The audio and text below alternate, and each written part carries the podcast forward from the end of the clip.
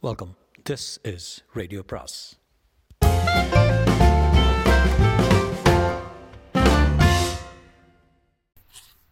சுஜாதாவின் வண்ணத்து பூச்சி வேட்டை பாகம் எட்டு. அர்ஜுன் அடுத்த வாரமும் பப்பாய் போக வேண்டியிருந்தது. இந்த சந்தர்ப்பத்தில் இதை விசாரித்து தீர்த்து விடலாம் என்று தீர்மானித்தேன். மனசுக்குள் ஒரு முள் போல இருந்தது அந்த சந்தேகம். எதற்காக கிரெடிட் கார்டு மூலம் இத்தனை செலவு செய்திருக்கிறார்? எதற்காக என்னிடம் எல்லாம் கம்ப்யூட்டர் தப்பு என்று பொய் சொல்லியிருக்கிறார் என்பதற்கு கிடைத்த வழக்கமான விடைகளை நான் நம்பவில்லை. அர்ஜுன் வேறு எதற்கோ பொய் ஜோடனை செய்கிறார் என்று உள்ளுணர்வில் தெரிந்தது. அந்த வேறு ஏதோ இந்த ரூபத்தில் வரும் என்று நான் எதிர்பார்க்கவே இல்லை. கிரெடிட் கார்டின் பெரும்பாலான பில்கள் ஒரு ஐந்து நட்சத்திர ஹோட்டல் பில்களாக இருந்தால் ராதாகிருஷ்ணன் சாலையில் ரோட்டை ஒட்டி இருந்த அந்த பெரிய ஹோட்டலுக்கு போனேன். நிறுத்த இடம் போதாமல் தெருவில் வழிந்தன கார்கள். பெரிய தலைப்பாகை போட்டவர் கண்ணாடி கதவை திறந்து ஏசி உள்சுகத்துக்கு அனுபவித்து புன்னகைத்தார். நான் முதலில் ரிசப்ஷன் டெஸ்கில் உட்கார்ந்திருந்த சில்க் சுந்தரியிடம் விசாரித்தேன். அவள் தன் எதிரே இருந்த கம்ப்யூட்டரில் எதையோ விரல்களால் வினவி விட்டு கிரெடிட் கார்டு டிபார்ட்மெண்ட் முதல் மாடியில் ஆர்ட் கேலரிக்கு பக்கத்தில் இருக்கிறது. என்றாள் அங்கே அக்கௌண்டன்ட் மேனேஜர் தியாகராஜன் என்பவரை சந்தித்தேன். தியாகராஜன் தாம் படித்த எம்பிஏ எல்லாம் பயன்படுத்தி என்னை குளிப்பாட்டி உட்கார வைத்து so your Mrs Arjun Arjun எங்கள் வேல்யூபிள் கஸ்டமரு இந்த பில்லெல்லாம் அவர் நேராக சைன் பண்ணுதான் எனக்கு தெரியணும். அவ்வளோதானே தியாகராஜனும் தம் கம்ப்யூட்டரை கேட்டார். ஆமாம் அவருடைய பில்கள் தான். எல்லாம் செட்டில் ஆகிட்டு வெயிட் மினிட் தயக்கம்.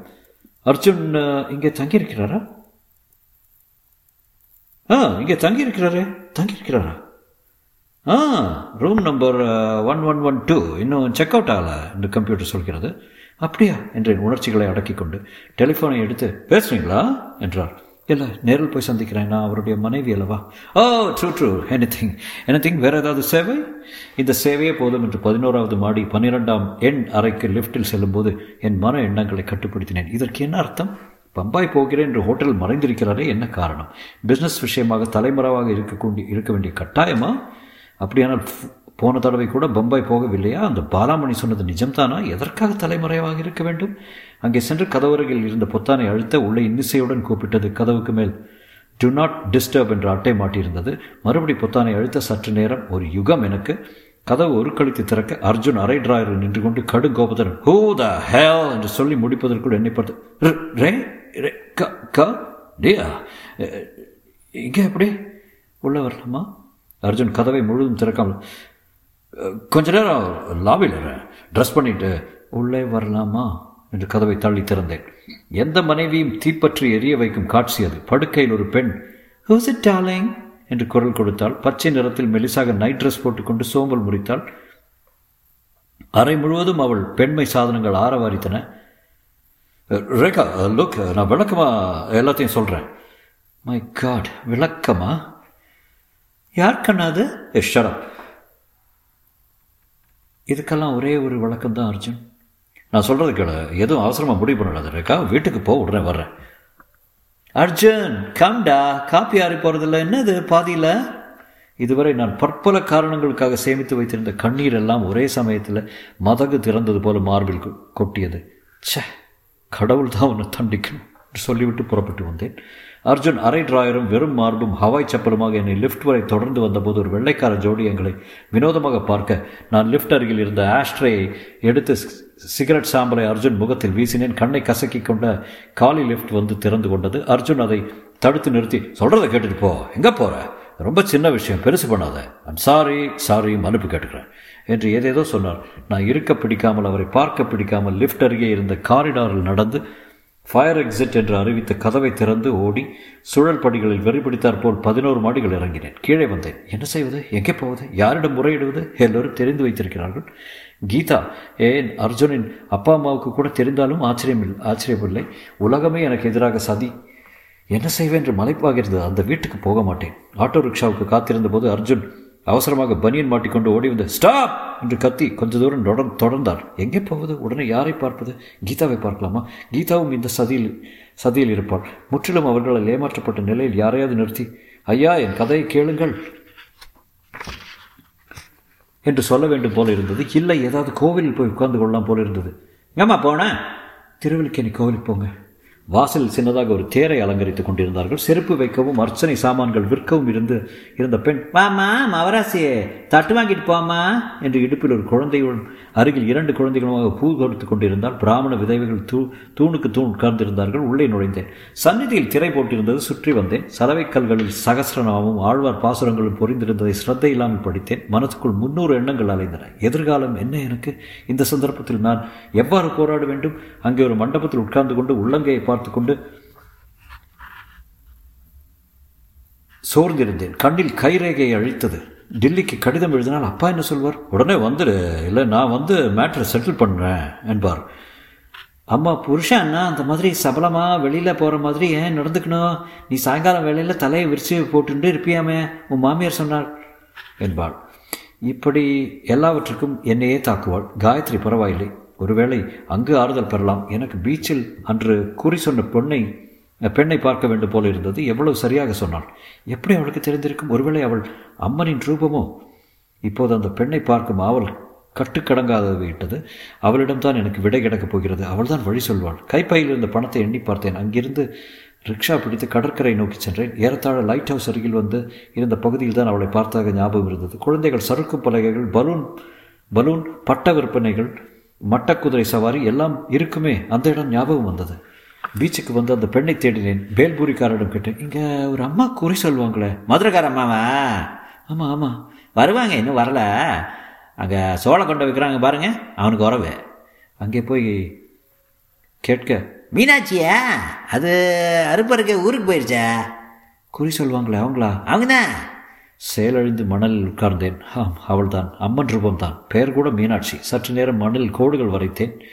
வரைந்தேன். கடலோரம் நடந்து அலைகளின் அருகில் நின்றேன். சிறுமிகள் பாவாடுகளை சற்றே உயர்த்தி கொண்டு அலைகளை சீண்டி பின்வாங்கி பின்வாங்கி லேசாக கால்களை முத்தமிட வைத்து எத்தனை சந்தோஷம். ஒரு பெண்ணுக்கு எந் எந்த வயசு சந்தோஷம் முற்றும் போடப்படுகிறது? ஏழு எட்டு பத்து என்னை தாக்கிய அலைக்கு ஒதுங்காமல் ஆரவாரமாக என்னை அடித்துவிட்டு திரும்பி போகும் காலடியில் குழி பறந்தது. வடநாட்டவர்கள் ஃபோட்டோ எடுத்தார்கள் காதலர்கள் கட்டிக்கொண்டு அலைகளில் அலைந்தார்கள். என்ன வாழ்வு இது? எல்லாமே தற்செயலாக தான் பெண்ணாய் பிறந்தது தற்செயல் டில்லியில் படித்த பாடம் தற்செயல் கல்யாணம் தற்செயல் சென்னை தற்செயல் இந்த துரோகத்தை கண்டுபிடித்ததும் தற்செயல். உயிர் வாழ்வதன் அர்த்தம் என்பதே விளங்கவில்லை. திரும்ப வீட்டுக்கு சென்றுதான் ஆக வேண்டும். அர்ஜுன் வந்து சமாதானப்படுத்துவார். பேந்தா போல கேட்டுக்கொண்டிருந்து விட்டு காலம் வழி சொல்லும் என்று அதன் ஆயாசத்துக்கு காத்திருந்து அர்ஜுன் இனிமேல் பரஸ்திரீகளையே பார்க்க மாட்டேன். இத்தியாதி சத்தியங்களை நம்பிவிட்டு மீண்டும் சமையலறை வாழைக்காய் பொடி பொடியாக நறுக்கி எக் ஷாம்பு கண்டிஷனரை போட்டு தலையை ஊற வைத்து அந்த வாழ்க்கைக்கு திரும்ப வேண்டும். ஏன் திரும்ப வேண்டும்? அதோ இருக்கிறதே கடல். கடலை நோக்கி நடந்தேன். என்னை ஒரு அமானுஷ்யமான சக்தி கடலின் பால் ஈர்த்தது. கடல் அலைகள் கைகள் போலவும் அவை என்னை வா வா. அங்கு என்ன தட்டு கெடுகிறது? வா இங்கே என்னுள் உள்ள ஈரமும் குளிரும் உனக்கு ஆறுதல் தரும். வா பெண்ணே. கடலுக்குள் எத்தனை ஆழம் இருக்கும்? கடல் நீர் என்ன செய்யும்? அலைகள் உள்ளே வாங்குமா வெளியே தள்ளுமா? எதுவும் தெரியாது. அப்படியே இன்டர்வியூ அறைக்குள் செல்வது போல நடந்து சென்றேன். மார்பளவு தண்ணீர் வந்து சட்டென்று ஆழம் அதிகமாகி உடனே எச்சரிக்கை சக்திகள் மிகு மிகுந்து பைத்தியக்கார பெண்ணை என்ன காரியம் செய்து விட்டாய் என்று தடுப்பதற்குள் வயிற்றுக்குள்ளும் சுவாச பைப்புக்குள்ளும் நீர் செல்ல கையை காலை உதறிக்கொண்டு கூச்சலிட ஆரம்பித்தேன். இருமல் வந்தது. மீண்டும் நீருக்குள் அமிழ்ந்தேன். மேலும் நீர் உள்ளே செல்வதை தடுக்க முடியாமல் திணறி பார்த்தேன். யாரோ சொன்னார்களே ஜலத்தில் விழுந்தால் மூன்று முறை மேலே தள்ளும் என்று.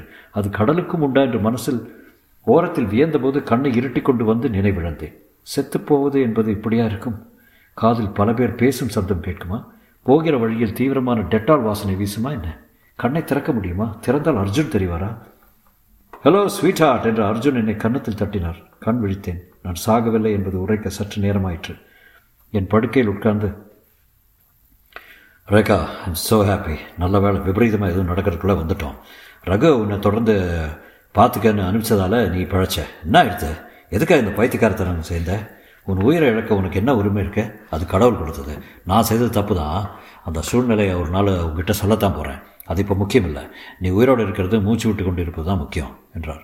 ஒரு நர்ஸ் வந்து என் ரத்தத்தில் கலக்கப்படும் செலாயின் திருவத்தை சீராக்கினால் தலையை அபாரமாக வலித்தது. அவர் என் கூந்தலை வருடி இனிமேல் இந்த மாதிரி பைக்க பைத்தியகாரதனமாக எதுவும் செய்ய மாட்டேதானே என்றார். நீதானே செய்ய வைத்தா என்று சொல்வதற்கு பதில் வேறு பக்கம் திருப்பிக் கொண்டேன். பர்பஸாகவே அவங்க அப்பா அம்மாவுக்கு இன்னும் தகவல் சொல்லலை. அவங்க பயந்து போய் அதிர்ச்சியில் விபரீதமாக எதுவும் செய்திருவாங்களோன்னு பயம். நீ சொஸ்தமாக வீட்டுக்கு வந்ததும் யோசி பேசிக்கலான்னு நான் பதில் சொல்ல விரும்பவில்லை. இத்தனை ஆன பின்னும் ஆன பின்னும் மிச்சம் இருக்கும் கசப்பான அந்த காட்சி என் மனத்தில் ஆழ பதிந்திருந்தது. என்ன ஏதாவது பேசு. Room number one one one two என்றேன். அர்ஜுனின் முகம் இறுகியது. அதை மறக்க மாட்டேன் போல இருக்க. நான் தலையசைத்தேன். அவர் டேக் கேர் சொல்லி விலகினார்.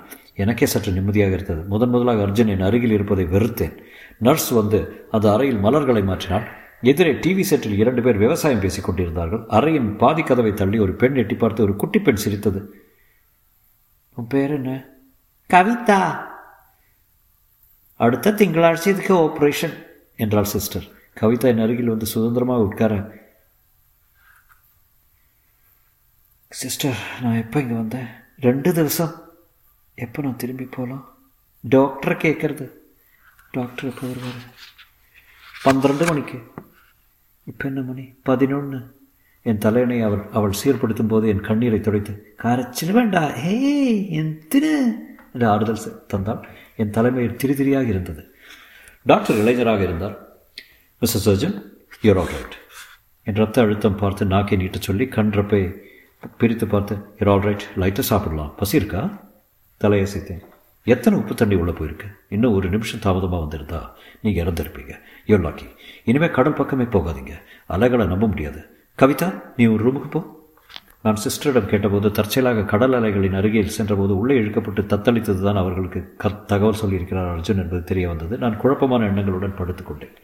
ஆஸ்பத்திரியில் இருந்த மூன்றாவது தினம் நான் பூர்ணமாக பூர்ணமான தெம்பு பெற்றபோது இனி என்ன செய்வது என்று என்கிற கேள்வி மட்டும் எழுந்தது. அர்ஜுன் தினம் மலர்க்கத்துடன் வந்து கொஞ்ச நேரம் பேசிவிட்டு போவார். நான் மௌனமாக கேட்டுக்கொண்டிருப்பேன். அந்த சம்பவத்தை பற்றி எதுவும் பேசவில்லை. மாமனாரும் மாமியாரும் வந்தபோது கூட எலெக்ஷன் எங்கள் வீட்டருகில் சோடியம் விளக்குகள் போட்டது போன்ற விஷயங்கள் தான் பேசினார்கள். ஒருவரும் அந்த விபத்தை பற்றிய பேச்சு எடுக்கவில்லை. ஒரு நாள் காயத்ரி வந்து பார்த்தபோது நான் இந்த பேச்சை எடுத்தேன். காயத்ரி நான் ஏன் அந்த மாதிரி செய்தேன் அர்ஜுன் சொன்னாரா? சொன்னா அவ யார்? காயத்ரி யோசித்து ரேகா நான் உண்மையை சொன்னால் அதை தாங்கிக்க மனோபலம் இருக்கா அவனுக்கு உண்மை எனக்கு தெரியுமே காயத்ரி. உனக்கு தெரிஞ்சதுக்கு மேலே கொஞ்சம் இருக்குது நான் இதை அர்ஜுனோட அனுமதியோடு தான் உனக்கு சொல்கிறேன் இப்போ வேண்டாம்னா அப்புறம் தக்க சமயத்தில் சொல்கிறேன் ஆனால் உனக்கு தெரிஞ்சாகணும் அர்ஜுனுடைய மனைவிங்கிற உண்மையில். என்ன சொல்கிறீங்க அந்த பொண்ணு ஹோட்டலில் பார்த்தேல்ல? ஆமாம் அவளோட அர்ஜுனுக்கு கல்யாணத்துக்கு முன்னாடியே சிநேகிதர் இருந்திருக்கு. அவள் யாரை கல்யாணம் செய்துக்கிறதுன்னு திணறிக்கிட்டு இருந்தான் கீதாவை செய்துக்கிறதா பேச்சாடிப்பட்டது கொஞ்ச காலம். அதுக்கப்புறம் இந்த ரஞ்சனி எல்லாத்தையும் கல்யாணத்துக்கு அப்புறம் நிறுத்திட்டா என்கிட்ட சத்தியம் அடித்து சொன்னான் இந்த ரஞ்சினி இன்னும் விடலைன்னு தெரிஞ்சது. இப்போ நான் அவங்ககிட்ட படிச்சுன்னு சொல்லிட்டேன். ரேகா உன்னை விட்டு போயிடுவா. ரேகா மாதிரி ஒரு ஜெம் இருக்க முடியாது. அவள் அவளை இழக்காத. உடனடியாக ரஞ்சினியை கட் பண்ணிடுன்னு. ஆமாம் நீ அன்றைக்கி என்ன பார்த்த? ரஜினி கூட பேசி கொண்டிருந்த பார்த்தியாமே அதுக்கு இத்தனை கோவமா? படுக்கையில் படுத்துட்டு பேசிகிட்டு இருந்தாங்க. ஓ சாரி காயத்ரி நாக்கை கடித்து கொண்டோம் காயத்ரி நான் ஒன்று கேட்கலாமா? கேளு. இதெல்லாம் என்கிட்ட முன்னாலே கல்யாணம் ஆகிறதுக்கு முன்னாடியே சொல்ல வேண்டாமா? சொன்னால் நீ கல்யாணம் பண்ணிக்க மாட்டியே. அதுக்காக பொய். கண்டுபிடிக்காத வரைக்கும் பொய் சொல்லலாமா? பொய்யா வாழலாமா? காயத்ரி என் கையை பிடித்து ரேகா நான் அர்ஜுன் செய்ததை எதுவும் நியாயப்படுத்துறதா நினைக்காத. அவன் செய்ததுக்கு ஜஸ்டிஃபிகேஷனே கிடையாது. ஏதோ ஒரு விதி எங்கள் ஃபேமிலியில் வந்து சிக்கி கொண்டு விட்டாய். இது வரைக்கும் நடந்ததெல்லாம் மறந்து போய் இன்னொரு முறை அர்ஜுனுக்கு ஒரு சான்ஸ் கொடுத்து பாரு. நான் தலையை சேர்த்தேன்.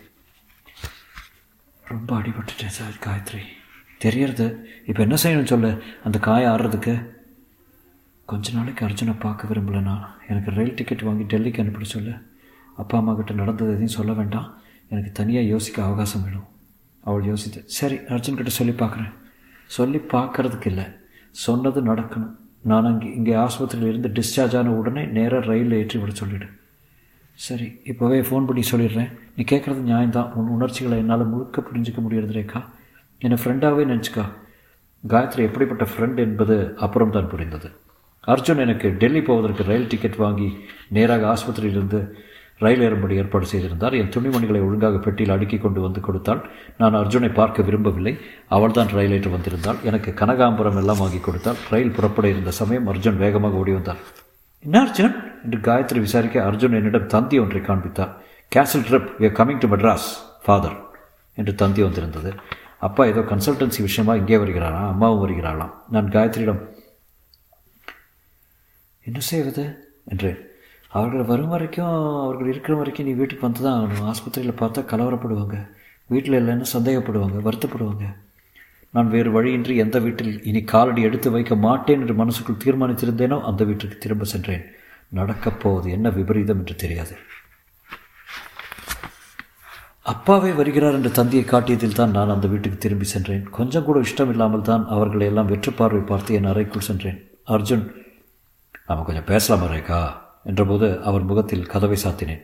கதவின் மறுபுறத்திலிருந்து இப்போ என்ன ஆயிடுதுன்னு இத்தனை கோபம். என்ன ஆகலை? எனக்கு ஒரு சான்ஸ் கூட எல்லாத்தையும் சரியாக உங்களுக்கு சொல்கிறதுக்கு பொய் சொல்லுவீங்க அந்த பொய்யை மறைக்க அதை விட பெரிய பொய் சொல்லுவீங்க நான் இது வரைக்கும் எத்தனை பொய் சொல்லியிருக்கேன் உன்னிட்ட நான் சட்டென்று கதவை திறந்து உள்ளே வாங்க உட்காருங்க. நீங்கள் சொன்ன பொய்யெல்லாம் ஒவ்வொன்றா சொல்கிறேன் நம்ம கல்யாணமே பொய்யில் தான் ஆரம்பித்தது பேங்க்கில் வேலை பார்க்குறேன்னு சொன்னீங்க. பேங்க் இல்லை சொந்த பிஸ்னஸ்ஸு அதனால் என்ன? சொந்த பிஸ்னஸ்னால் எங்கள் அப்பா கல்யாணத்துக்கே சம்மதிச்சிக்க மாட்டார்.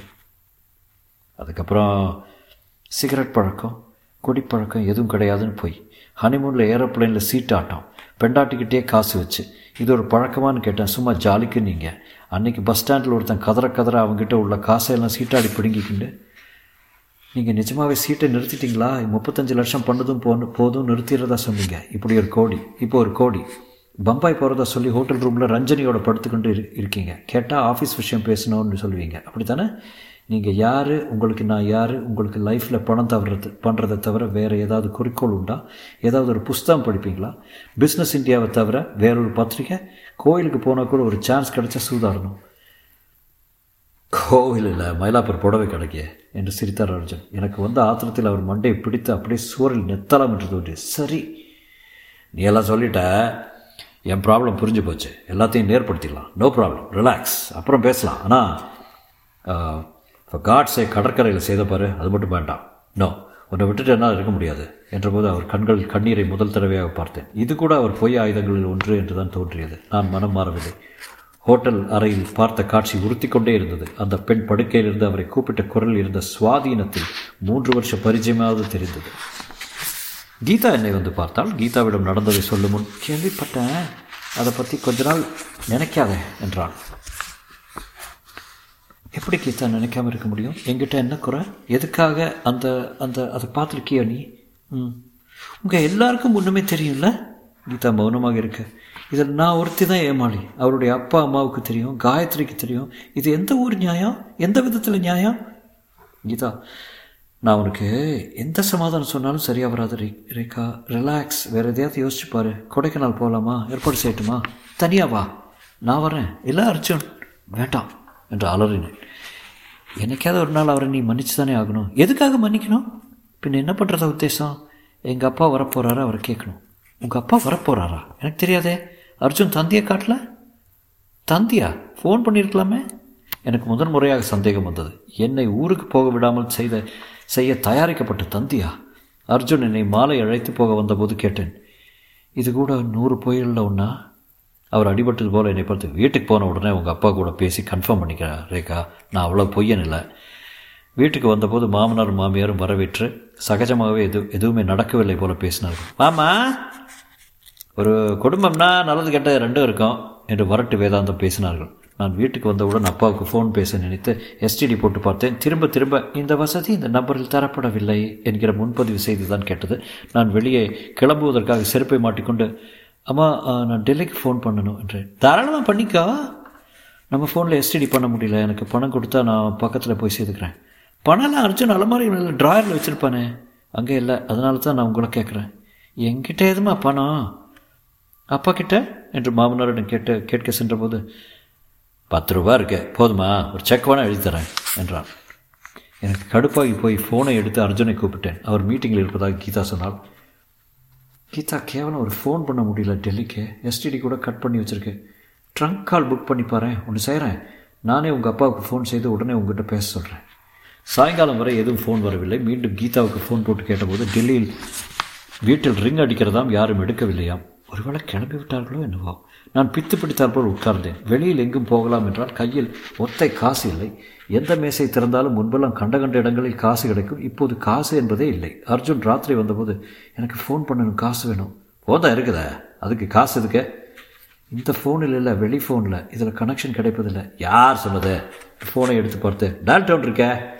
எனக்கு சட்டென்று உதயமாயிற்று. இது ஒரு விளையாட்டு. என்னை இந்த வீட்டை விட்டு நகராமல் செய்ய காசு இல்லாமல் அடித்து சிறைப்படுத்த ஏற்படுத்திய யுக்தி. நான் விடாமல் எப்படியாவது கை வளையலை விற்றாவது ஃபோன் செய்யலாம் என்று புறப்பட்டேன். எங்க? என்றார். நான் பதில் சொல்லாமல் செருப்பை மாட்டிக்கொண்டு புறப்பட்டேன். வாசல் கதவு தாளிட்டிருந்தது. அங்கிருந்தே சாவி வேணும் என்றேன். எங்கே போகிற சொல்கிறேன் சொன்னேன் இல்லையா. எல்லாம் நாளைக்கு ஃபோன் செய்துக்கலாம். வா வந்து படு. எனக்கு வந்து ஆத்திரத்தில் ஜன்னல் கதவை திறந்து வெளியே குதிப்பேன். சிரித்து விட்டு சும்மா இருந்தான் அம்மா அப்பா எங்கே அவங்க? என்று மாமியார் மாமனாரின் தேடிச் சென்றேன். அறை காலியாக இருந்தது சொல்ல மறந்துட்டானே. அவளை வேறு ஃப்ளாட்டுக்கு ஷிஃப்ட் பண்ணிட்டேன். உனக்கு நிம்மதியும் தனிமை வேணும். அவள் இருந்தால் நீ ரொம்ப இரிட்டேட் ஆகிடுற அதனால் உனக்கு நல்லது. என்னது? இது ஜெயிலா ஒரு விதத்தில் சரிதான். சிம்பிள் இம்ப்ரூவ்மெண்ட் இம்ப்ரெசன்மெண்ட்டு ஒரே ஒரு வாரத்துக்கு டாக்டர் யோசனைப்படி தான் ஏற்கனவே ஒரு தடவை தற்கொலை முயற்சி பண்ணிட்டேன்ல. நான் திகைத்து போய் படுக்கையில் உட்கார்ந்தேன். மண்டை பிடித்துக்கொண்டு திங்க் யோசி சிந்தி. இந்த மாதிரி சமயத்தில் சும்மா கடுப்பிடித்து கத்துவதை விட சமயோசிதத்தால் வெல்ல வேண்டும். அப்படி ஒரு முழு ஆசாமி சிறை போல ஒரு ஒரு வீட்டில் அடைத்து வைக்க முடியாது. அதுவும் ஃப்ளாட் பக்கத்து வீடுகள் ஜன்னல்கள் எத்தனை இருக்கின்றன. படுக்கை அறைக்குள் வந்து உட்கார்ந்து கடிதம் எழுத பேப்பர் தேடினேன். அறையில் ஒரு காகிதம் இல்லை ஒரு பென்சில் இல்லை. எனக்கு சிரிப்பாக கூட வந்தது. ஏதோ ஒரு நாவல் படித்தது போல ஒரு செய்தித்தாளில் அல்லது குப்பை காகிதத்தில் புருவ பென்சிலால் என்னை காப்பாற்றுங்க என்று எழுதி ஜன்னல் வழியாக தெருவில் விட்டறிய யாராவது ஒரு இளைஞன் வசந்தோ கணேஷோ வந்து காப்பாற்றப் போகிறானா? என்ன ஒரு விந்தை. இந்த இருபதாம் நூற்றாண்டின் இறுதியில் நாகரிகத்தின் உச்சக்கட்டத்தில் இப்படி ஒரு சிறைச்சாலையா? காசின்றி தொடர்பின்றி பேச ஆட்களின்றி இரண்டு முறை அர்ஜுன் அறையின் கதவை தட்டினேன். பதிலில்லை. எரிச்சலுடன் வந்து படுத்தேன். தூங்கிவிட்டேன். காலை எழுந்தபோது மணி ஏழரை இருக்கும். அர்ஜுன் அறையில் இல்லை. சமையலறையில் காஃபி போட்டு வைத்திருந்தது. ஃப்ரிட்ஜில் பால் தயிர் காய்கறிகளில் உள்ளன. பசித்தால் சமைத்துக் கொள்ளவும் என்று ஒரு குறிப்பு எழுதிவிட்டு சென்றிருந்தார். வாசல் கதவு வழக்கம் போல பூட்டியிருந்தது. செய்வதறியாது திகைப்புடன் பிரமிப்புடன் கைகளை பிசைந்து கொண்டு ஜன்னல் வழியாக யாராவது போகிறார்களான்னு எட்டி பார்த்தேன். கீரைக்காரியை கூப்பிட்டு வெளியே பூட்டு எப்படி இருக்கிறது என்று கேட்டு பார்த்தேன். பெரிய பூட்டுமா? யாருமா பூட்டிட்டாங்க? என் புருஷன். சும்மாவா விட்ட? நானா இருந்த செவுட்டில் ரெண்டு அறை விட மாட்டேன். பின்னாங்கிற உள்ளார வேற சாவி இருக்குதா பாரு. அட அது எனக்கு எனக்கு தோன்றவில்லையே. முன்னே பின்னே வீட்டுக்குள் அடைத்து பூட்டப்பட்ட அனுபவம் இல்லையே அலமாரில் தேடி பார்த்து டூப்ளிகேட் சாவி கொத்து இருந்தது. அது கீரைக்காரிடம் கொடுத்து காலை பதினோரு மணி கதவு திறக்கும் சப்தம் எனக்கு தேவகானமாக இருந்தது. வாயிற் பக்கம் வந்தபோது அந்த பெண் நின்று கொண்டிருந்தாள். என் பேர் ரஞ்சனி என்றாள். தொடரும்.